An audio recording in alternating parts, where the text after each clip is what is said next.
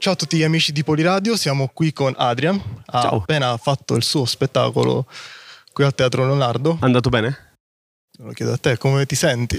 Beh, io ho una prospettiva parziale perché la vedo solo dal palco e per me è stato molto emozionante, è stato molto bello, mi sono divertito tanto e, anche mh, ho sentito molto trasporto emotivo anche da parte del pubblico, quindi spero sia stato altrettanto bello per voi. Sì, sì, è stato molto bello. Non Grazie. è la prima volta che ti vedo, però è stato molto emozionante anche per, per i temi trattati molto, Mhm. molto particolari. E appunto ti chiedo come ti è venuta l'idea di uno spettacolo così specifico e così particolare. Per necessità, perché eh, in realtà la, la cosa ideale sarebbe che non fossi io a parlarne da, da uomo, sarebbe eh, molto più bello se ci fossero molte più donne storiche che possono parlare, che hanno il palco. Io l'ho fatto soltanto per sfruttare quello che era già il mio pubblico che veniva a trovarmi e mi sentivo in dovere di poter di fare qualcosa per spingere io nella mia nicchia, nella situazione in cui mi trovavo, il pubblico in questa direzione. Uh, però mi rendo conto che non è l'ideale, non è il massimo. Un altro uomo che parla e racconta, ecco, i problemi delle donne. Um, per cui è una cosa che faccio com- con- combattuto, ecco, mettiamola così. Uh, però cerco di farla perché dall'altra parte mi sento comunque responsabile di usare la platea che ho per cercare di, di fare divulgazione su questo. Eh sì, eh, sei stato molto bravo. Eh, non, non facciamo spoiler, ma parli di questo anche nell'introduzione. Fai, fai un piccolo preambolo appunto nel tuo spettacolo. Mhm. Di questa difficoltà comunque del, del magari non essere la persona che eh, credi di dover portare questo tema. Invece io vedo, ho visto che tu sei stato molto bravo, eh, hai avuto molto tatto in questo. Eh, di utilizzare la tua piattaforma e di portarla in modo anche universale. Per questo complimenti. Però guarda, ti dico, ho, ho sentito ragazzi che hanno detto le stesse identiche cose che ho detto io e venivano prese molto meno seriamente. Perché se le dico io, il- molto del pubblico dice, ah beh, ha ragione. Perché viene percepito la sovrastruttura culturale del fatto che da uomo sei più ragionevole, sei più autorevole. Uh, e questa cosa è fortissima, eh, cioè vedi donne che dicono le stesse cose e dicono vabbè ma le donne non sono mai contente. Uh, invece se lo dice un uomo, allora beh l'ha detto un uomo, allora... E quindi quando vedo che dico queste cose da uomo e la reazione è molto positiva, continua a essere combattuto, penso, mannaggia, vedi? Se l'avesse fatto lo spettacolo una donna, avrebbe detto, beh, è chiaro che le donne parlano di questo, perché le donne sono sempre fissate con questo tema. Um, per cui, di nuovo, non è facile per me fare questo spettacolo, lo faccio in maniera molto combattuta e mi rendo conto che è molto problematico per un sacco di ragioni. Um, cerco di fare del mio meglio per, se non altro, parlare apertamente di questo problema. Quindi il modo migliore che ho trovato per affrontare questo tema del, è parlare del fatto che sono un uomo che racconta questa cosa con queste problematiche, quindi di esporle, usarmi come fanno gli astronauti che si usano come cavia, usarmi come caso studio per far vedere alle persone quanto è difficile parlare di questi temi in- nella società e quanto è ehm, eh, difficile essere prese sul serio come donne e tutti i problemi che, che ho elencato. Quindi sì, non è facile fare questo spettacolo però. Ecco, parlando di, di cose non facili, Sì. a me è venuta in mente una domanda. Noi siamo ragazzi del- della, della radio del Politecnico di Milano, anzi degli studenti del Sì, sì. Politecnico di Milano. Politecnico di Milano ha una maggioranza di corsi cosiddetti STEM, eh, per chi non lo sapesse sono scienze, tecnologie, ingegneria e matematica. Tu spesso hai fatto notare anche che, eh, ed è una cosa un, un fattuale, che questi corsi una minoranza forte di donne sia in ambito, in ambito formativo che lavorativo. Adesso, perché secondo te questa, questa cosa? E, allora, da una parte c'è una lunga tradizione di cultura in cui appunto i generi eh, vengono associati dei ruoli particolari, Uh, quindi c'è molta pressione a riguardo e vedi uh, alcune facoltà che sono prevalentemente maschili, altre che sono prevalentemente femminili per la cultura che ci portiamo dietro. Ora, in questo c'è un altro problema. Ci sono molte facoltà di stampo scientifico che hanno una presenza femminile fortissima ma se guardi più in alto, più, arriva, più c'è il potere, meno donne ci sono. Più vai verso professori, ci sono assistenti donne, sono qualche, c'è qualche professoressa, poi meno, poi dopo se vedi um, chi è a capo di reparti ce ne sono ancora meno, chi fa il rettore ancora meno, quindi più c'è potere, più viene centralizzato in mano a uomini. Um, e questa cosa è sempre stata storicamente così ed è una struttura che si ripropone. Ma anche quando abbiamo, per esempio, sono stati fatti um, i test d'ingresso con i nomi in vista e le donne venivano selezionate molto meno. Allora hanno fatto i test chiusi e anche lì venivano selezionati a pari, quindi si vedeva proprio che era il nome femminile che influenzava il giudizio. Ma quelli che valutavano non erano solo uomini, anche donne. Quindi questo pregiudizio non veniva riproposto solo da uomini, Uh, ma è la cultura che c'è intorno. Quindi non è che solo perché ci sono più donne improvvisamente non c'è più una cultura sessista intorno, perché le donne che finiscono in ruoli che sono fatti apposta per uomini solo per uomini con una cultura maschile assorbono quello e lo ripropongono. Quindi, ma non perché sono creature malvagie o altro, è semplicemente la cultura che hai intorno, no? Uh, e quindi pensa a tutti i film in cui ci sono donne di successo, sono fatte sul modello di uomini di successo. Tutti i film di azione hanno riproposto la scrittura di personaggi maschili stampando sopra semplicemente una, una donna e fine. Però per essere presa sul serio, nei film, il personaggio deve essere scritto come se fosse un uomo.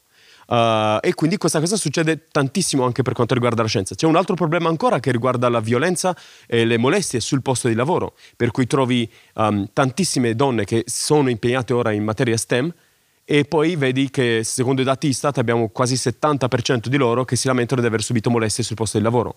Allora io posso anche andare nelle scuole e dire alle ragazze andate a fare le astronaute, ma poi che succede quando arrivano poi dopo a lavorare effettivamente in uh, agenzie spaziali e si accorgono di tutte le molestie che gli capitano, quindi palpate sul sedere. Uh, problemi di, sul posto di lavoro con uh, apprezzamenti non richiesti, uh, qualcuno che entra nel tuo spazio si avvicina tantissimo per dirti le cose. Cioè, sembrano cose piccole perché noi da uomini siamo in una posizione di potere e quindi non ci sembra così invasivo. E quindi questo è il grosso problema anche di risolvere che il potere ce l'hanno uomini che non si accorgono e sminuiscono quelli che sono effettivamente i problemi, perché non, non ci fanno caso. Tipo, tu a un colloquio, immagina di essere una donna, devi andare a un colloquio di lavoro. Porti la fede o non porti la fede? Bella domanda. Bella domanda. Eh, perché eh, esatto, noi possiamo essere qui a ridere, ma noi simpatici ridono e dicono, beh, bella domanda. Tanto a me non tocca mai, no? Quindi perché noi ci possiamo ridere sopra. Le donne, questa cosa è un incubo, perché cambia completamente l'intera carriera che avrai. Dipende se potrai avere figli, dipende... Puoi anche perdere la storia d'amore della tua vita solo per questo. Solo perché hai portato l'anello quella volta. Cioè, capisci che è un carico enorme e noi, noi semplicemente la viviamo come, eh vabbè, eh, perché le donne si, si lamentano, hanno il diritto al divorzio, hanno il diritto all'aborto, il diritto di voto, che, che vogliono ancora? E questo è il limite grosso um, di, del, del, basarsi solo sul numero e dire ci sono già donne nel, nel campo della facoltà scientifica. Quindi immagina questo. Anzi, immaginate se nelle facoltà ci fossero delle, delle, mm, dei, dei uffici per poter ricevere segnalazioni in maniera anonima e controllata, tutto quanto, um, di molestie perpetrate da parte dei professori maschi su studentesse. Si immagina se le studentesse potessero dire quello che gli è successo durante l'università. Tipo, me too, levati. Eh, e questa cosa succede da decenni. Cioè, o, o questo, o c'è tanta um, una cultura che ignora questo, quindi c'è tanta... Um, tanto te- un tentativo fortissimo da parte di chi ha il potere all'interno dell'università di proteggere altri colleghi maschi, oppure l'alternativa che ho sentito dire a tanti rettori è non c'è sessismo nella mia facoltà. Al Politecnico non ci sono casi di sessismo. Quindi due sono le cose. O non ci sono davvero casi di sessismo e di molestie, o ci sono e non vengono scoperte e le, le ragazze non vengono protette. Ma a me sembra molto più probabile la seconda. Quindi sembra molto probabile che là fuori nella facoltà in Italia sia pieno di casi di molestie e chi ha fatto le molestie, chi l'ha portata avanti, non ha mai avuto una conseguenza. Non ha mai subito nessun tipo di conseguenza. È lì al lavoro e probabilmente finirà la sua carriera senza alcun, alcun rischio. E, e, quindi è questo il clima in cui uh, si inquadra poi dopo quello di cui parlo delle donne che vogliono diventare astronaute. Perché il, il, la carriera passa attraverso questo, quella facoltà e la carriera ti porta a dover stringere i denti, ignorare quello che succede e avere a che fare giorno per giorno col fatto che vivi in un mondo ostile al tuo genere. È triste, lo so, cioè, non è, d'altronde non era uno spettacolo allegro, io ho cercato in tutti i modi di far ridere, però è, è così.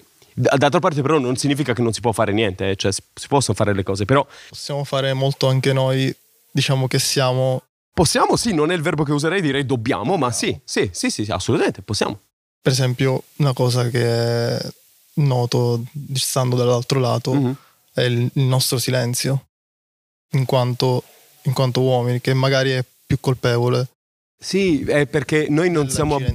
Anche, anche, crescendo non siamo abituati ad avere a che fare con un mondo che non è fatto per noi, perché se guardi i bambini quando crescono, i maschi sentono che il mondo è fatto per loro, crescono con, assorbendo queste idee e quindi ripropongono una visione di loro come protagonisti di questa storia, mentre le ragazze si accorgono da subito che non è fatto per loro e devono seguire determinate regole se vogliono avere accesso alle stesse opportunità. Uh, questo significa che poi dopo quando qualcuno ci punta il dito contro, noi lo subiamo tantissimo e non sappiamo come reggere e quindi andiamo subito sulla difensiva e diciamo aspetta, no, non è colpa mia, ma io sono una brava persona. Ma non significa che lo sei perché ti piace l'idea di esserlo e che di nuovo, noi uomini non siamo bravi ad avere, non abbiamo mai ricevuto, per l'educazione che abbiamo avuto, gli strumenti per metterci in discussione. E quindi credo che una delle cose più produttive che la scuola può fare, nel, e non solo la scuola, la, la cultura in cui viviamo, è dare strumenti alle nuove generazioni di maschi che vengono educati ora di mettersi in discussione produttivamente, di sentire che c'è un problema con la cultura che loro assorbono e di non sentirsi minacciati a mettersi in discussione, a dire ok, è vero, ho fatto una cosa che è sessista, quella cosa che ho fatto, quel commento che ho fatto non va bene. Uh, però questo non significa che poi dopo è un attacco personale contro di me e posso cambiare, posso migliorare e se una donna mi fa notare questa cosa, devo avere la, la, la maturità di assorbire questa cosa, usarla produttivamente per migliorare. Uh, perché se no non andiamo da nessuna parte. Cioè, nel senso, diventa una roba che, in cui noi come uomini specialmente ci ostiniamo a ripercorrere le stesse strade che sono state già mh, uh, pa- passate da quelli prima, diciamo. asfaltate, quindi è facile, perché è molto facile dire le donne sono isteriche, le donne si inventano problemi, oppure vabbè ma eh, sarà per una, solo una, un apprezzamento, solo un fischio. E perché quella è la strada facile, c'è già, e non devi, non devi finire in mezzo a, a un diruppo. No? essere controcorrente anche in questo senso, diciamo, però nel, eh, modo, sì. nel modo, giusto. A proposito di cose che ehm, diciamo vanno da, da, qualche parte, riflettevo negli scorsi giorni su una cosa e anche nel tuo spettacolo l'hai detto tra le righe, c'erano tante donne ehm, super capaci, super intelligenti, anche molto più capaci dei loro colleghi, che sono state scartate in quanto tali. E nella mia testa eh, c'è un tarlo che dice ma dove saremmo adesso se quelle competenze fossero state sfruttate nel modo giusto? Eh... Tutte quelle competenze, dove ci avrebbero portato? Non, non, non so dirlo. Uh, lo chiede un storico, quindi non, non, siamo preparati per ipotizzare sul futuro. Um, però ti posso dire che eh, ora, uh, al di là di di quello che possiamo pensare sul passato, però ci sono tante scuole in cui ci sono ragazze a cui nessuno dice che possono fare le stesse cose dei uomini. Quindi, cioè, nel senso, al di là di quello possiamo, su cui possiamo basarci sul passato, io direi che c'è, c'è tantissima opportunità di migliorare le cose ora, or, direttamente ora intorno. Quindi non so come sarebbe andata, ma so come potrebbe andare. Uh, molto molto meglio di così e quindi abbiamo le opportunità di cambiare le cose tutti i giorni, tra l'altro, non è che serve fare chissà che cosa, eh, perché sono cose che vedi continuamente intorno. Uh, ogni volta che um, faccio un corso di teatro nelle scuole sento ragazze che non parlano a voce alta. E non parlano a voce alta perché hanno, vengono educate da quando sono piccole ad abbassare la voce, essere più graziose, mentre i maschi possono sgridare, quello, gridare quanto vogliono, tanto sono maschi. Quindi si, anche nelle piccole cose si vede tantissimo. E anche solo iniziare a farci caso. Metti, lo dico anche a uomini, no? quante volte ci capita tra uomini di sentire cose sessiste e riderci sopra? Perché, lo, perché lo dicono gli amici, lo dicono gli altri, quindi dice, vabbè, che figura ci faccio se dico, raga, questa cosa è sessista. E non diciamo niente. E, e, cioè, si crea una situazione per cui nessuno dice niente, magari c'è uno solo nel gruppo che è sessista e tutti gli altri stanno zitti perché nessuno dice niente, ma se non diciamo mai niente, questa cosa non verrà mai fuori. Uh, per cui dobbiamo iniziare a dirlo. Dobbiamo di nuovo sapere, sai, conosci quell'amico, sai come prenderlo. Magari non dici subito, magari poi dopo gli dici, oh, comunque quella battuta, cioè, a me fa, stare, fa sentire un po' così, perché non è. Anche se è un minimo, anche se usiamo la pressione sociale, perché se c'è qualcuno che nella società è bravo a esercitare pressione sociale, siamo uomini, no? Cioè, sappiamo benissimo come esercitare pressione sociale. Facciamolo su di noi. Anche nel nostro, nel nostro piccolo. Anche perché sappiamo farlo, perché lo facciamo su uomini queer. Tutti uomini che non sono etero son, sono ben presente la pressione da parte di altri uomini sul fatto che non si comportano come dovrebbero essere come uomini, no? Quindi sappiamo come si fa. È solo che scegliamo di ignorare quello che uh, ci sembra scomodo. Siamo bravi a stare, come hai detto tu prima, nelle strade già asfaltate. Già sterrate, sì, sì, sì. esatto. sì, sì, sì. E quindi, diciamo, per ricollegarmi alla domanda che ti ho fatto prima, è un po' colpa del patriarcato se non siamo già su Marte. Penso... Un po'. Sia, penso che abbia contribuito, ma penso che um, appunto sia... Eh, al di là dei problemi, penso che il problema che abbiamo ora sia un'opportunità. Di, perché è un problema che è talmente trasversale Uh, che ti permette una lettura 360 di tutto quello che riguarda la società. Come dicevo, la cosa fondamentale è pensare al femminismo come intersezionale. È una lente che ti permette di vedere ingrandito tutti gli altri problemi intorno. Quindi una donna trans avrà problemi diversi rispetto a una donna cisgender, che avrà problemi diversi rispetto a una donna nera. E quindi nelle... noi siamo abituati a ragionare, uh, visto che è un politecnico, avrete fatto matematica. Avete presente la teoria degli insiemi, no? le teorie degli insiemi sono sulla via di estinzione, sulla via di riuscita, diciamo, in matematica. Perché più recentemente, negli ultimi decenni, c'è la teoria delle categorie che è una lettura completamente diversa, in cui non badi agli elementi che sono dentro un insieme, ma alle relazioni tra le cose. E quindi c'è un libro che vi consiglio tantissimo, di una matematica, um, che ha scritto un libro che si chiama X più Y, che riguarda come leggere le tematiche di genere e femminismo attraverso la matematica.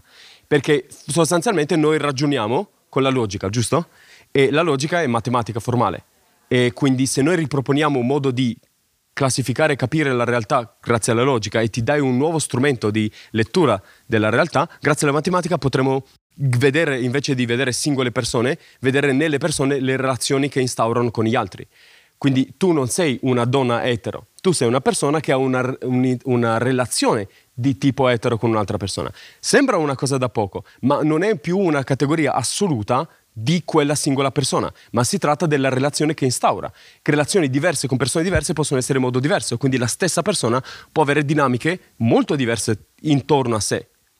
Questa cosa rende tutto molto più complesso e meraviglioso e sfaccettato e secondo me appunto la matematica in questo momento sta cambiando la lettura sociale di, della, del, del, del, dei generi. Eh, quindi il fatto che tutta questa roba venga ignorata nelle facoltà um, sia umanistiche che scientifiche in Italia, secondo me, è una grave perdita di opportunità, perché può davvero creare una società migliore in tutti i modi. Sì.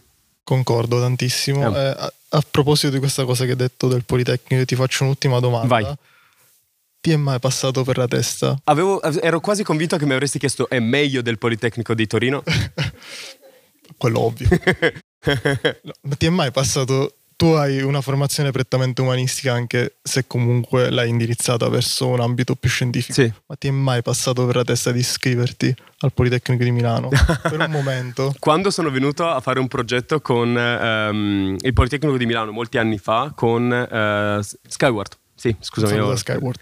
Skyward ha tutto il mio affetto ancora il um, Remove for Launch di Skyward e me lo porto dietro, è andato in tutto il mondo, è andato in Giappone come è andato in giro per l'Europa e mh, ho pensato che sarebbe una bellissima esperienza. Il, il, fatto è che non ci sono storici che si occupano dell'esplorazione spaziale, per cui da una parte mi sarebbe piaciuto, dall'altra parte è un po' un senso di responsabilità. Se, non, se io non lo faccio al momento, non ci sono persone che si occupano di scienza così, di storia della scienza. Purtroppo, eh, poi magari ci sono, ma non hanno la platea che ho per cui io non ne ho mai incontrati eh, e quindi mi sento troppo responsabile. Uh, mi piacerebbe tantissimo poter approfondire di più, dall'altra parte uh, non si può fare tutto e purtroppo tra l'altro credo che le facoltà mm, in Italia siano molto indirizzate al lavoro e più che alla conoscenza In sé. in sé, per cui no, dato che non mi interesserebbe un lavoro in quella direzione, ehm, non so, sarebbe un, po', sarebbe un po' complicato a questo punto della mia carriera perché passo il tempo in archivio in realtà. Quindi, tipo, tutto il materiale che ho tirato fuori delle pubblicità di stasera sono tutti archivi dell'EUR eh, che mm, si facevano mandare riviste da tutto il mondo e quindi sono passato un mese intero solo a cercare tra tutte le pubblicità, a cercare quelle che funzionavano meglio, che davano... Quindi sì, qualcuno deve farlo, qualcuno- anche perché se voi continuate al Politecnico a inventare cose e a scoprire nuove cose, chi le tiene in traccia? Cioè chi, chi scrive da parte, ah, inve- Skyward ha fatto questa cosa, no?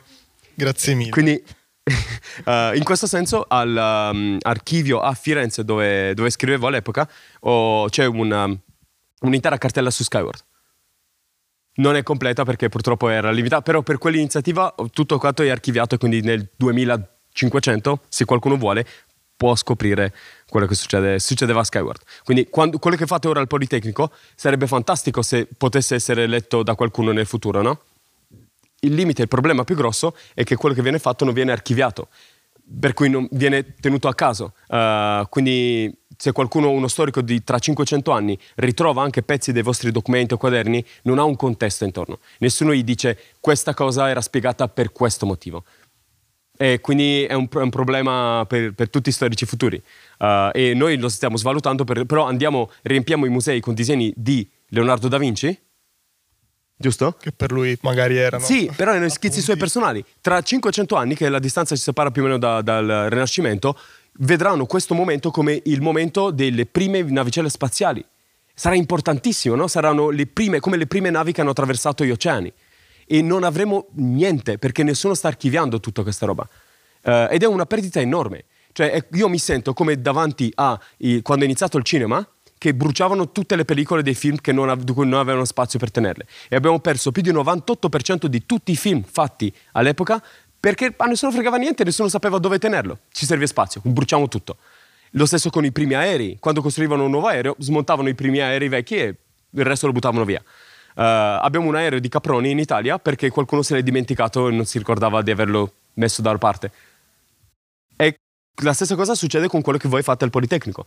Uh, per cui da una parte mi sarebbe piaciuto, però piangerei troppo. Cioè sarei malissimo a vedere tutte le cose perse per il futuro. Quindi se all'interno vi viene mai in mente, se a qualcuno lo dico anche magari che ascolta, anche sol- basta anche soltanto fare un, so, un archivio vostra- del vostro percorso di scu- a scuola, o può fare anche Skyward, in cui uh, tutte le foto che vengono scattate con una minima descrizione vengono messe da parte, in cui metti in una cartella, in un hard drive, hard drive da qualche parte, oppure stampi qualcosa e lo leghi e scrivi questa cosa succedeva in questo momento e faceva- facevano questo.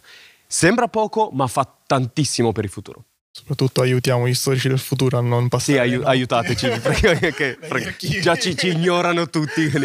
Cioè, no, la- guarda, io lavoro come storico della scienza da, 20 da, beh, 15 anni circa, da quando mi sono laureato. no? 15 anni della mia vita e ancora la domanda che mi fanno più spesso in tutte le interviste è ma se tu sei laureato in storia, perché ti occupi di astronomia? Cioè, non lo so, bella domanda, perché? Perché a quanto pare non serve niente. Cioè, e quindi è frustrante a volte perché mh, non lo fanno a chi si occupa di critica letteraria. Nessuno gli dice, ma se tu non scrivi romanzi, perché parli di critica letteraria? Oppure se, perché fai il critico cinematografico se non hai mai diretto un film? Uh, che solo a me che faccio storia della scienza, dell'astronomia, questa cosa viene chiesta. Ma perché se, se non sei astronomo, perché parli di queste cose? Non so, vuoi parlare di... Sei astronomo di questa cosa? No, oppure vuoi occuparti dei buchi neri? Ecco, ah, mi pareva. Perché... Quindi, sì. Oh, Scusa, ho finito con polemiche. Non so perché stasera mi sentivo polemico riguardo a È- questo. È una serata giusta per le polemiche, mi sembra. No, voglio bene a tutti, davvero, davvero. Sono solo stanco. Va bene. Grazie di cuore per l'intervista. tantissimo, Grazie a te della disponibilità. Non c'è bisogno che ti faccia pubblicità, però trovate tutto il suo lavoro su YouTube, su Instagram, lo trovate a teatro. Questo spettacolo, se non sbaglio, questa era la prima e ci saranno altre. Questa per adesso è la prima e ultima, non- mi hanno mai più, cioè per adesso non mi hanno chiamato per altre cose di questo spettacolo, perché Ok. essendo un tema molto caldo, in tanti pensano sia troppo polemico e in tanti hanno paura di toccarlo. E quindi non capita spesso che mi chiamino per questo spettacolo in particolare. Quindi io sono sempre molto felice quando posso farlo e se non me lo fanno fare io in tutti i spettacoli comunque infilo delle frasi a riguardo. Quindi, Confermo perché sono venuto della... eh, ne parlo sempre. Con le buone e con le cattive, come dicevo, bisogna trascinare la gente nel 2022 non importa quanto scalceranno e piangeranno. Anche perché se la barca affonda e è piena di buchi, abbiamo bisogno di tutti a bordo che possano tappare i buchi. Quindi se non siamo tutti a bordo, affondiamo tutti. Per cui non possiamo permetterci che ci sia gente che ancora ragiona come nelle pubblicità che ho fatto vedere all'inizio dello spettacolo, perché affondiamo. Quindi non affondiamo e con questo ciao a tutti.